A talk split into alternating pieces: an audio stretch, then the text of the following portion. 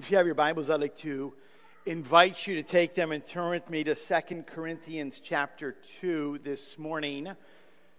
We're going to focus primarily on one verse, verse 11, 2 Corinthians chapter 2, verse 11. But to gain the context of that, we're going to read verses 5 through 11, just so that you are aware of that.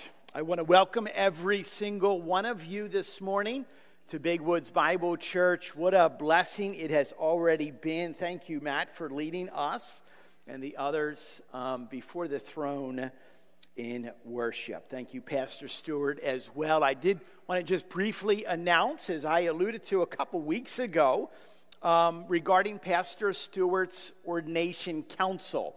And I report to you, as of yesterday, uh, Pastor Stewart sat before a panel of all elders and colleagues, area pastors, and was thoroughly examined, questioned regarding the uh, doctrinal belief that we hold to, adhere to, and how he has been able to defend it according to the authority of Scripture. Um, so was about four hours of direct questioning, and I report to you, as we were able to report to Stewart uh, yesterday afternoon, that he was unanimously approved, and so we celebrate alongside of Pastor Stewart.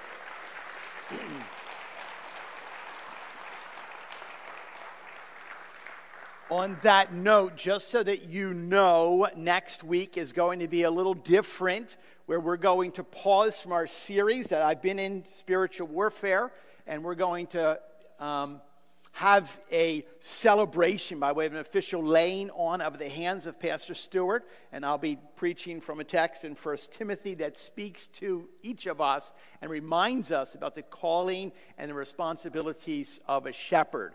I thank the Lord for Stewart and Cheyenne.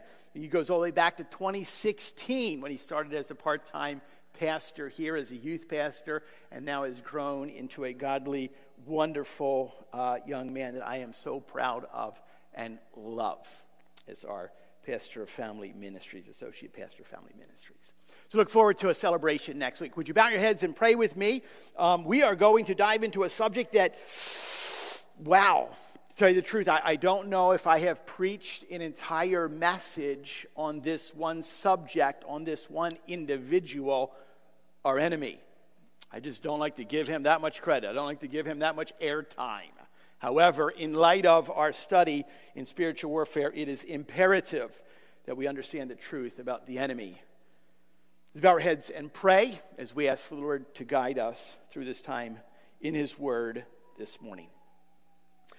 Father, we love you and we thank you that it is through Christ that we come.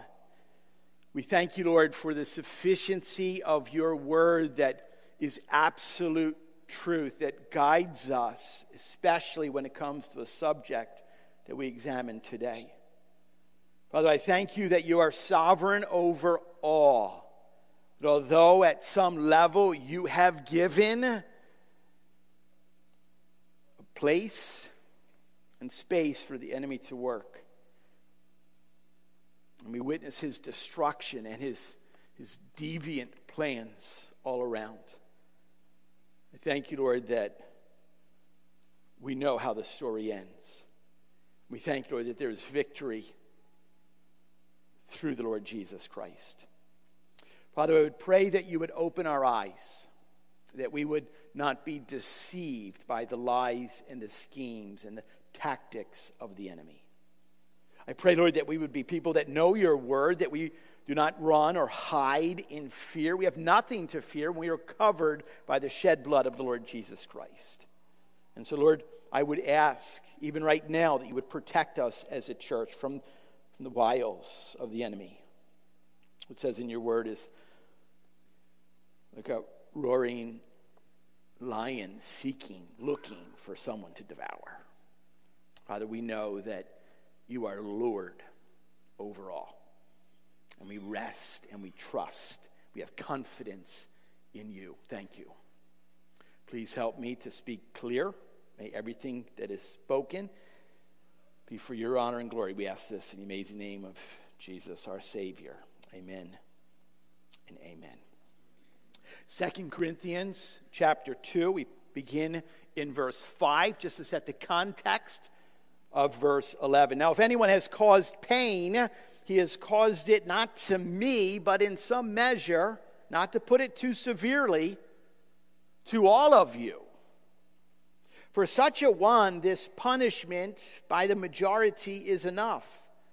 So you should rather turn to forgive and comfort him, or he may be overwhelmed by excessive sorrow. So I beg you to reaffirm your love for him. For this is why I wrote, that I might test you and know whether you are obedient in everything. Anyone whom you forgive, I also forgive. Indeed, what I have forgiven, if I have forgiven anything, has been for your sake in the presence of Christ, so that, so that we would not be outwitted by Satan. For we are not ignorant of his designs. The word of the Lord. The, the context we have to understand that Paul is writing here to the church in Corinth is addressing the fractures that have come into the body of Christ, the local church, as a result of sin. Now, the author is teaching us about the importance of forgiving a sinful brother or sister. Since we have been extended forgiveness, we are to also forgive. But what I want to do this morning is, is draw your attention to how he concludes this section with an important statement that actually points to a truth that we all need to consider in light of our topic our series on spiritual warfare. Why is that important? Because it reveals to us that Satan's designs are to destroy and fracture the local church. Satan's design is to what? Destroy mutual forgiveness, destroy love between one another, destroy unity within the body. And it teaches us that the enemy has a plan. He has, he has a strategy and tactics and schemes as he seeks to cause ruin, destruction within the body of Christ. Now, we all know, as we addressed last week, we are involved in spiritual warfare. Therefore, it is imperative that we understand the truth about the enemy. But as I reminded you last week, what? We need to avoid the extremes. C.S. Lewis reminded us what? There's two extremes. Either A, we just disbelieve the whole thing. Really? That doesn't, that doesn't really happen. That doesn't really take place, does it? Or the opposite extreme, which is what? We're absolutely infatuated by it. It captivates every bit of our attention. Yes, we are to learn about the enemy, but that does not mean take our focus off of God, where it says in Scripture in 1 Corinthians chapter 15 God who gives us the victory through our Lord Jesus Christ. And we know the truth of Scripture. That's why we know the, the sword of the Spirit, as we learned in Ephesians chapter 6, which is the Word of God. Now, why is this important?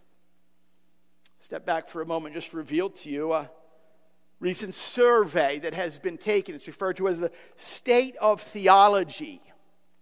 Every two years, both Ligonier Ministries and Lifeway Research have partnered together to do a survey. In a sense, it takes the theological temperature of the United States and it helps us as Christians to, to, to first of all, better understand our culture, what's going on in our culture but also equip the church with better insights towards discipleship. And this survey takes place amongst evangelicals. That's, that's us. We believe the Word of God, believe in the death, burial, and resurrection of the Lord Jesus Christ.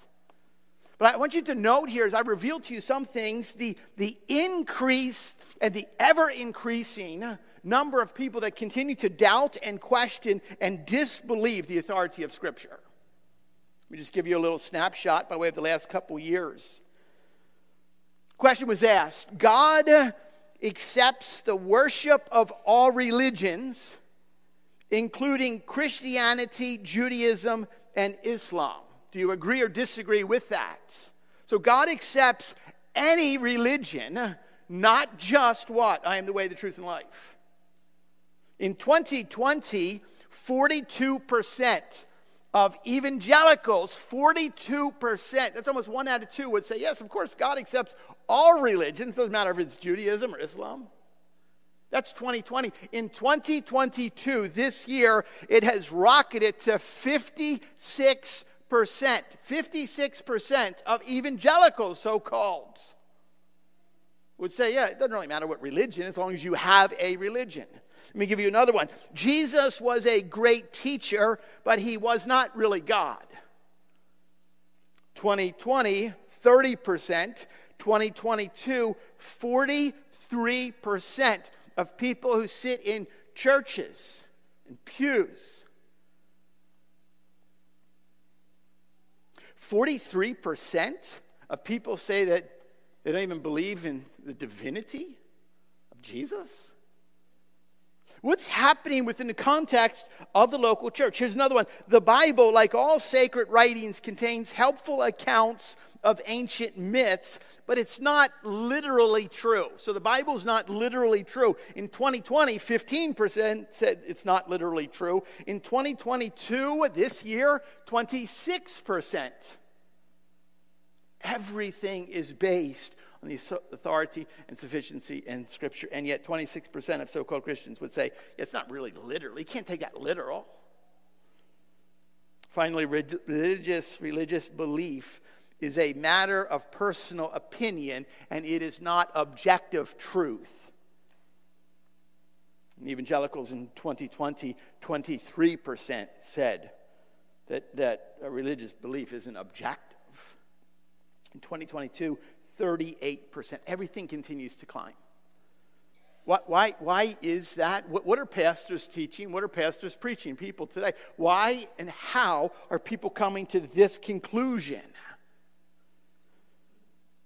Now, think if people do not accept and acknowledge the Word of God as truthful, the Word of God as accurate, the Word of God as relevant, it's very easy to see, or, or some people sadly would even think it's funny to joke about a little cartoonish like figure, a, a red guy with a tail and a pitchfork, who kind of sits on your shoulder, whispering in your ears, Go ahead.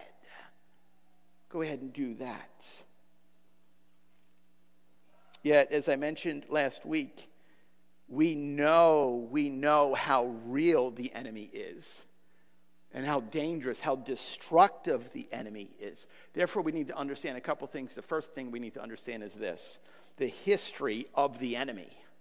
Like how, like how did how did this happen? Where did this come from? Number one, the history of the enemy. And there's going to be a lot of texts here that I'm going to give to you. I won't read every single one. You can write them down. If you need others, I can send them to you this week. The Bible speaks on many occasions of Satan, which means the, the, the name Satan means adversary, or one who is against God, an enemy of God, who is the opposer of all that God does, and he's the opposer of all that God loves.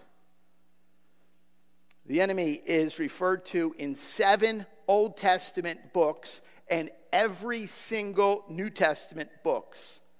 Satan is referred to in 29 times just throughout the Gospels. 25 of those times are mentioned directly by Jesus. As I mentioned to you last week, literally, the grand narrative from Genesis chapter 3 to Revelation chapter 20, we see, we read how Satan reveals himself as the opposer of, the adversary of God if you were to study his names, and there are many of them throughout Scripture, they reveal to us much about his personhood, his character, and his intent. Satan is referred to as what? The devil in Scripture. The word in Greek is diabolos, where we get our word diabolical from. It literally means false accuser or slanderer. In Matthew chapter 12 and verse 24, the Jews refer to Satan as Beelzebul, an epitaph derived from Beelzebub, the lord of the fly, which is a false god of the Philistines in Ekron. He's called the tempter in 1 Thessalonians chapter 3 verse 5. Satan, the enemy, is referred to as the wicked one in Matthew chapter 13, verse 19. Satan is referred to as the accuser of the brethren in Revelation chapter 12 and verse 10. And three different titles that all point to the authority that actually Satan does have. He does not have all authority, he does not have final authority, but he has authority in this world. John chapter 12, verse 31, he's described as the ruler of this world. Look around us, and you would agree. He's referred to as the God of this age in 2 Corinthians chapter 4 verse 4. He's referred to as the prince of the power of the air in Ephesians chapter 2 verse 2.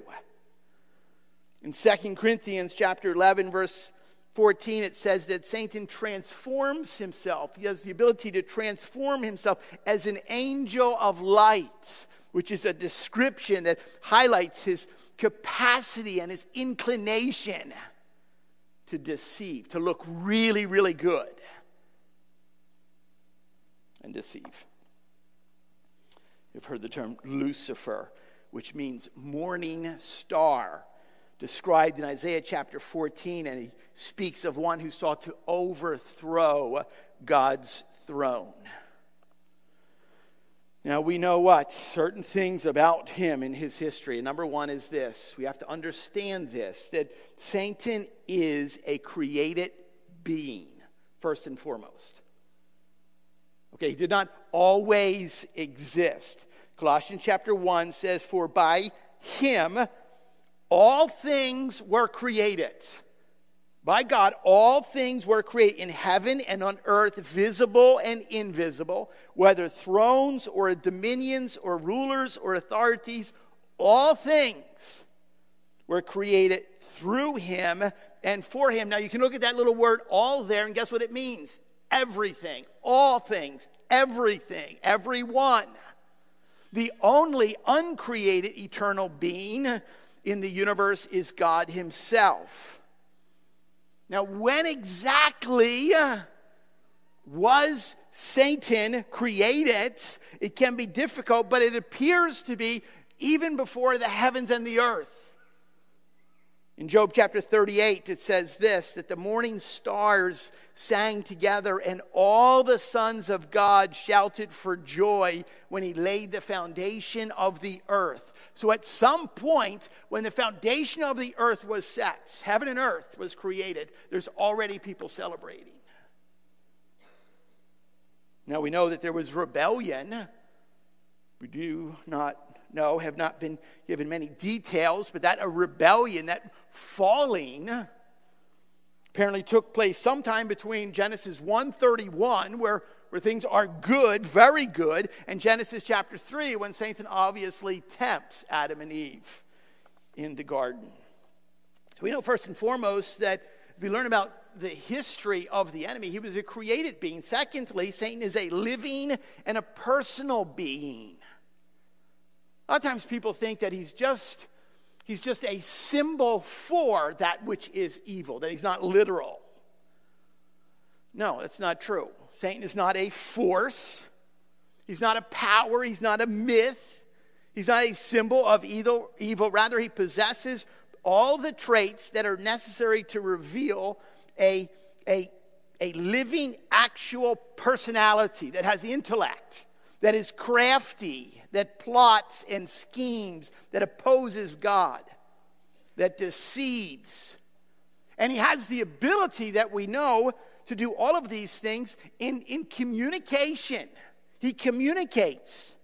The existence of Satan as a personal being is proved by the fact that the Lord Jesus Christ actually recognized him as such. Jesus referred to him frequently by name, Luke chapter 10, verse 18, Matthew chapter 4, verse 10, and called him the prince of this world in John chapter 12, verse 31, in John chapter 14, verse 30. Yet we also know that he's not human. He was what? He was a created being, a cherub, an angel at one point. Which brings us to our third point by way of the history of Satan. He is a fallen angel. who once apparently held a position of great importance, of great prominence. And we see this in two Old Testament texts Ezekiel chapter 28 and Isaiah chapter 14. Let's just briefly examine them. First, the Ezekiel text is addressed to what is referred to as the leader or the king of Tyre in verses 2 through 10, whose evil, this particular king, was so great that he had a spiritual power that was sourced at some level, whom we know the source of this evil. This man was so evil that the source of it is not, could not be human. It can only apply to Satan. Ezekiel chapter 28 Beginning in verse 12, it says that he was filled with violence. He was corrupted in his wisdom by reason of his splendor. At some level, he was once this, but now what? Has a desire to destroy not only the Ezekiel chapter 28 text, but Isaiah chapter 14. Isaiah does exactly the same thing. He describes one who is behind the wicked, evil king of Babylon. Satan is described as one who has fallen from heaven. In Isaiah chapter 14, verse 12, he's the star of the morning, he's the son of dawn, and he has weakened the nations. And describes the enemy who, in the very next verses, in Isaiah chapter 14, verses 13 and 14, reveals his arrogance and reveals as well his, his, his intent his prideful intent. I will ascend to heavens above the stars of God. I will set my throne on high. I will sit on the mount of the assembly in the far reaches of the north. I will ascend above the heights of the clouds. I will make myself like the Most High. The words of our enemy and his intent. We also know in Revelation chapter 12 verses 3 through 4, the Apostle Paul sees. It says that he sees an enormous red dragon with seven heads and ten horns and seven crowns on its head, and its tail swept a third of the stars out of the sky and flung them to the earth. John then later identifies it is that ancient serpent called the devil or Satan who leads the whole world astray in verse 9 of Revelation chapter 12. So at one time, we see that Satan dwelled with God as one of God's cherub. He was brilliant and he was beautiful, but what happened? Pride was his downfall. Now, again, we don't know exactly, and we're not just given. So there's, there's areas of Scripture that have not been revealed to us. The rebellion of Satan, where in a sense he, he convinces a third of all the angels to join him in his assault against the Holy One. We're not given details of that rebellion before the fall in Genesis chapter 3. Some things will be revealed to us in the Lord's will. We see things, what darkly, and someday we see clearly. We know, though, that Satan uh, is a fallen angel. Now, not only do we see the, the history as far as like where did he come from and and how does he exist and what's happening, but we also begin to see the schemes of the enemy. How does he work? Let me give to you a couple of them. In the scriptures, we not only learn of Satan's character, who he is, but we also learn about what he does in order to accomplish his goal of opposing God. I think one of the great dangers of the church today is that many people are just completely ignorant. I'm not, I'm not pointing figures. I'm just, I don't think that they've studied it. I don't think, I don't think pastors have preached about it. So they don't know how he works. Yet, we, as, as we were already reminded, first thing this morning, we cannot be ignorant. We know that Ephesians 6 says that we are to learn how to stand firm, and we'll address that throughout the series against the schemes or the strategies and the wiles of the devil in Ephesians chapter 6, verse 11. So, how, how does he work? Like, what is, what is his game plan? First, I would say that he, he is an expert of tempting us. He tempts by making sin look alluring, and he uses beauty to appeal to your flesh. He's good at it. Even saw reference this morning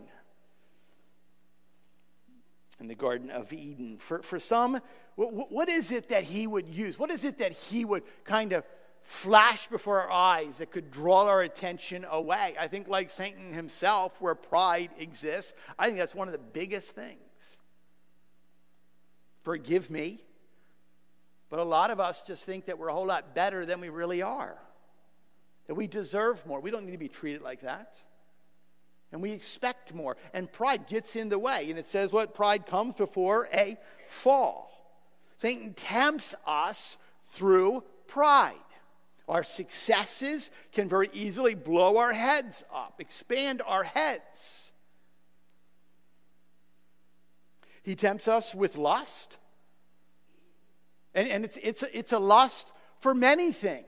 We think of lust as, as a sexual lust. He will tempt and he certainly does that, there's no doubt. But there can be a lust for food, or, or preoccupation with, if only I could just get this.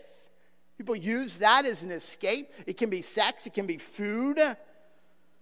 It can be just pleasure. I just, I just want to feel good. I'm just tired of the pain. And so, what? The enemy is expert at tempting us. He can tempt us with what? We're prone, some of us, toward innate selfishness. The world revolves around you. Tempt us with anger and jealousy. Why can't, why can't my life be like that person's life? And all of these things are just what? It's just what the enemy is, is, is flashing before our eyes. Now, we are not told specifically in the garden what the fruit was that the enemy used to tempt Adam and Eve. We, we think of it as an apple and we kind of use that, but we're not told what type of a fruit it was. And I think, in all honesty, that's intentional. It was a literal piece of fruit, they bit into it. But I, I, think at some level, just like we're not told what the thorn in Paul's side was, there was a thorn in his side. What was it? We don't know. It could have been a lot of different things. We're not told specifically. We don't need to know specifically. It's just what? Many things the enemy can what? Use. And what, what may be effective in tempting one person is totally different, totally different for another person. The enemy knows that we are designed in a way, particularly through our eyes, that beauty attracts that beauty appeals to us. And that's where he's going to land oftentimes. It looks so good. He tempts. Secondly, he lies by trying to convince you that God is not who he says he is. I think this is absolutely paramount by way of what? Did God really say you will die? And so he convinces us, and he's amazingly effective. Look around us at the lies that the world is believing. Think one of the biggest lies begins with a, a subtle doubt that, that, that he plants a seed of doubt in our hearts. And it's about the goodness of God. How can a, a good God possibly let some of the horrible things happen in the world around us? How can a good God even allow what? Some of the hurts that you've suffered. So Satan, what? He lies to us to say God is not good. Yeah, we have to hold on. We have to hold on tight. Matthew chapter 5 and verse 45 that God maketh the rain fall on the just and the unjust. That God is revealing his plan to us. Through the brokenness and fallenness of the world, he allows lies to be spewed. And we see the effectiveness of those lies. He also falsely accuses you to keep you from believing the truth of the hope of the gospel, constantly slandering you. I referenced just briefly Revelation chapter 12 and verse 10 referred to as the accuser of our brothers, who has been thrown down, who accuses them night and day. How, how many times have you believed the lie again of Satan accusing you that you're beyond repair?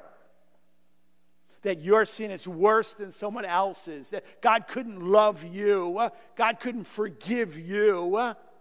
And he, and he taunts us and he tempts us by accusing us over and over. He will throw your sins up in front of your face before the throne of God in effort to discredit you. And ultimately, he seeks to discredit the work of the gospel that offers what?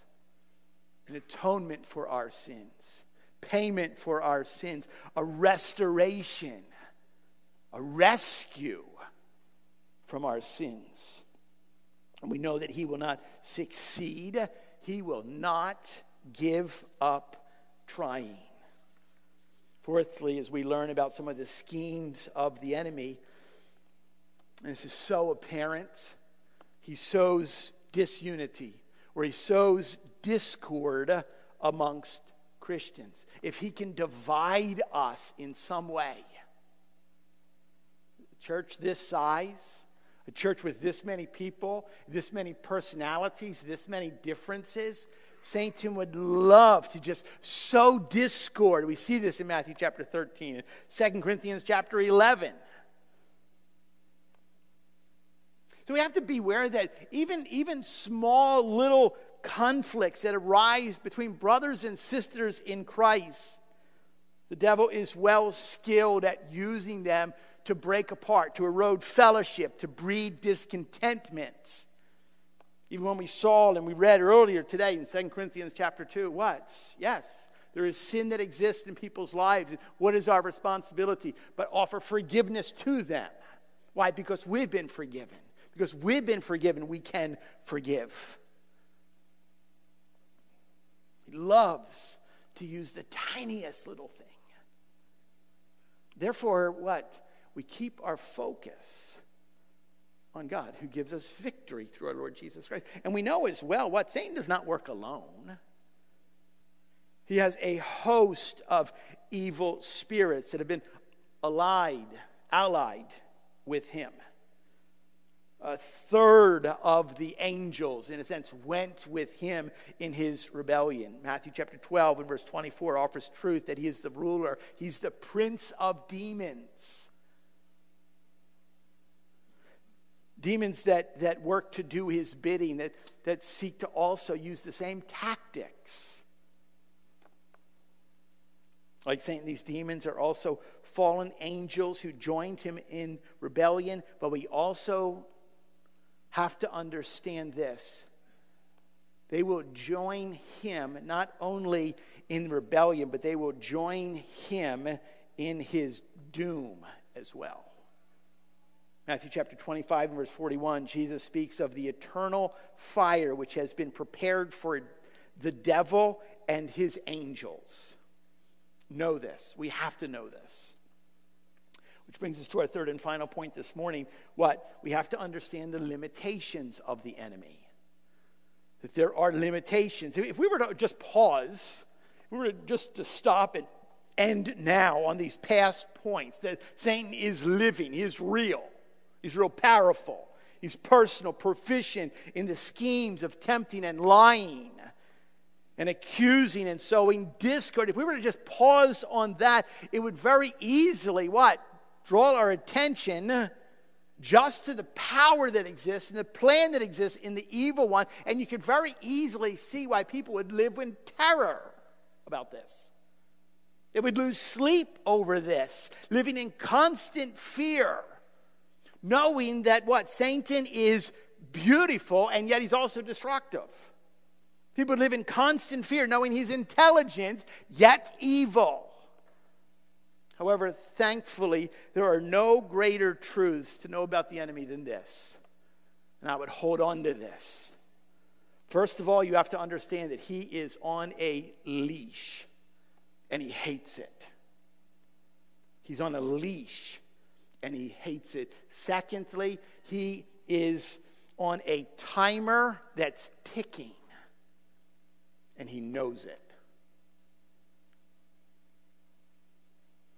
When we were kids, we would walk the edge of the swimming pool in the summertime.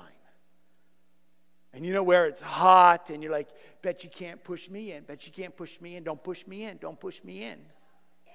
And you know, eventually, at some point, someone's going to push you into the pool. And then what happens, you know this because you've been here, you've done this. When you know uh, that you've been pushing, you know that what? You've passed that point and you're going in, you're going to what? You're going to you're going to claw, you're going to grab. If I'm going in, I'm going to take somebody with me. Because if I'm going in, then we know. And, and I think I have the world record. I told my brothers and my sister, uh, sisters this that, that one time I was clawing, scratching so many people, I drugged three people. If I was going in, I'm grabbing you, I'm grabbing you, and I took three people. I think it's the world record today. I'm the record holder of that. That's exactly how, how the enemy works. He knows he is doomed, he knows that he is damned. And he is, he is scratching and he's clawing to take as many people with him as possible. Now we know, thankfully, thankfully, praise God, he is, he is not omniscient, he's not all knowing. Okay? So he, he, just let me assure you, he cannot read your mind. God is omniscient. God is all knowing. God knows the thoughts and intents. Satan is not. So, what does Satan do? He watches you. And he is a very good listener. And, he, and, and when you give him more credit, when you live and walk in fear as opposed to victory through the Lord Jesus Christ, and he pounces on that. And that's why we are what? We are big in our home and, and we are big here at, at our church that we what? We speak audibly. We speak out loud. Satan can't read your mind, but he can hear you. And so we speak often and we read scripture out loud and we sing loud and we play music that fills our home that speaks about the victory that exists in the full finished work of the Lord Jesus Christ. We know that when you're covered by the shed blood of the Lord Jesus Christ, Satan cannot touch you. He cannot touch you. There are limits. He's on a leash, and what the clock is ticking. Now, as hard as it is for us to understand, as difficult for us to comprehend, nothing Satan does is apart from God's authority. And we wrestle with that. We hear that everything, like this leash idea. And so people step back and are like, wait a minute, wait, wait one minute. You're telling me all of the war that exists in this world, all of the murder, the bloodshed, all of the abuse, generations we have seen of genocide, infanticide, and you're telling me God is actually in control? Hear me on this. Yes, He is. Yes, He is. God is in complete control. Isaiah chapter 45, verses 7 through 9. I form light and create darkness. I make well being and create calamity. I am the Lord who does all these things. Shower, O heavens, from above. Let the clouds rain down righteousness. Let the earth open, that salvation and righteousness may bear fruit. Let the earth cause them both to sprout. I, the Lord, have created it. Woe to him who strives with him who formed him, a pot among earthen pots. Does the clay say to him who forms it, What are you making? Why? Uh, are there no handles? In, in a sense, it reminds us that every single thing that happens, all things were created what? Through him and for him. And by him, all things are held together. We see an example of this very clearly in Scripture. In our home group, we're going through the book of Job, Job chapter 2. Actually, it's repeated, Job chapter 1 as well as in Job chapter 2. Listen to this. Here's an example of the leash that Satan is on. Again, there was a day when the sons of God came to present themselves before the Lord, and Satan also came among them to present himself before the Lord. In a sense, what? He doesn't do anything apart from the God's authority. And the Lord said to Satan, Some from, from where have you come? God already knew where he was, and yet he asks him. Listen to this response. Satan answered the Lord and said, From going to and fro on the earth, from walking up and down on it. It's like asking a teenager, So what have you been doing? Nothing. What, what, what? Just around, just hanging around. Just, just walking to and fro. The Lord said to Satan, Have you considered my servant Job, that there is none like him on the earth, a blameless and upright man who fears God and turns away from evil? He hold fast, he still holds fast his integrity. Although you incited me against him to destroy him without reason. Then Satan answered the Lord and said, Skin for skin, all that a man has, he will give for his life. But stretch out your hand and touch his bone and his flesh, and he will curse you to your face. Satan trying to what? Tempt God. And the Lord said to Satan, Behold, he is in your hand, but you'll spare his life. And, and, and we know the story, we know the narrative. Great destruction, great destruction, great pain, great heartache that God, in a sense, on the leash allows Satan to cause in the world around us. And we see that everywhere. God is allowing Satan to work his plan with a certain degree of freedom. But I believe he restrains more of his evil than he allows. And just think of the evil that exists in this world. Unrestrained, it would be far worse. God still holds the leash. Please know this, and we, we close on this. Satan's end and destruction were publicly secured upon the cross where Jesus died. For that is when and where, as we read in Colossians chapter 2, he disarmed the rulers and authorities and put them to open shame by triumphing over them. Satan knows he's doomed. And he knew it the moment that the Lord Jesus Christ died on the cross and rose again from the grave. How do we respond in all of this? Like, what do we do? Like, this is really heavy. We have to be alert. We have to be aware as far as what's going on around us.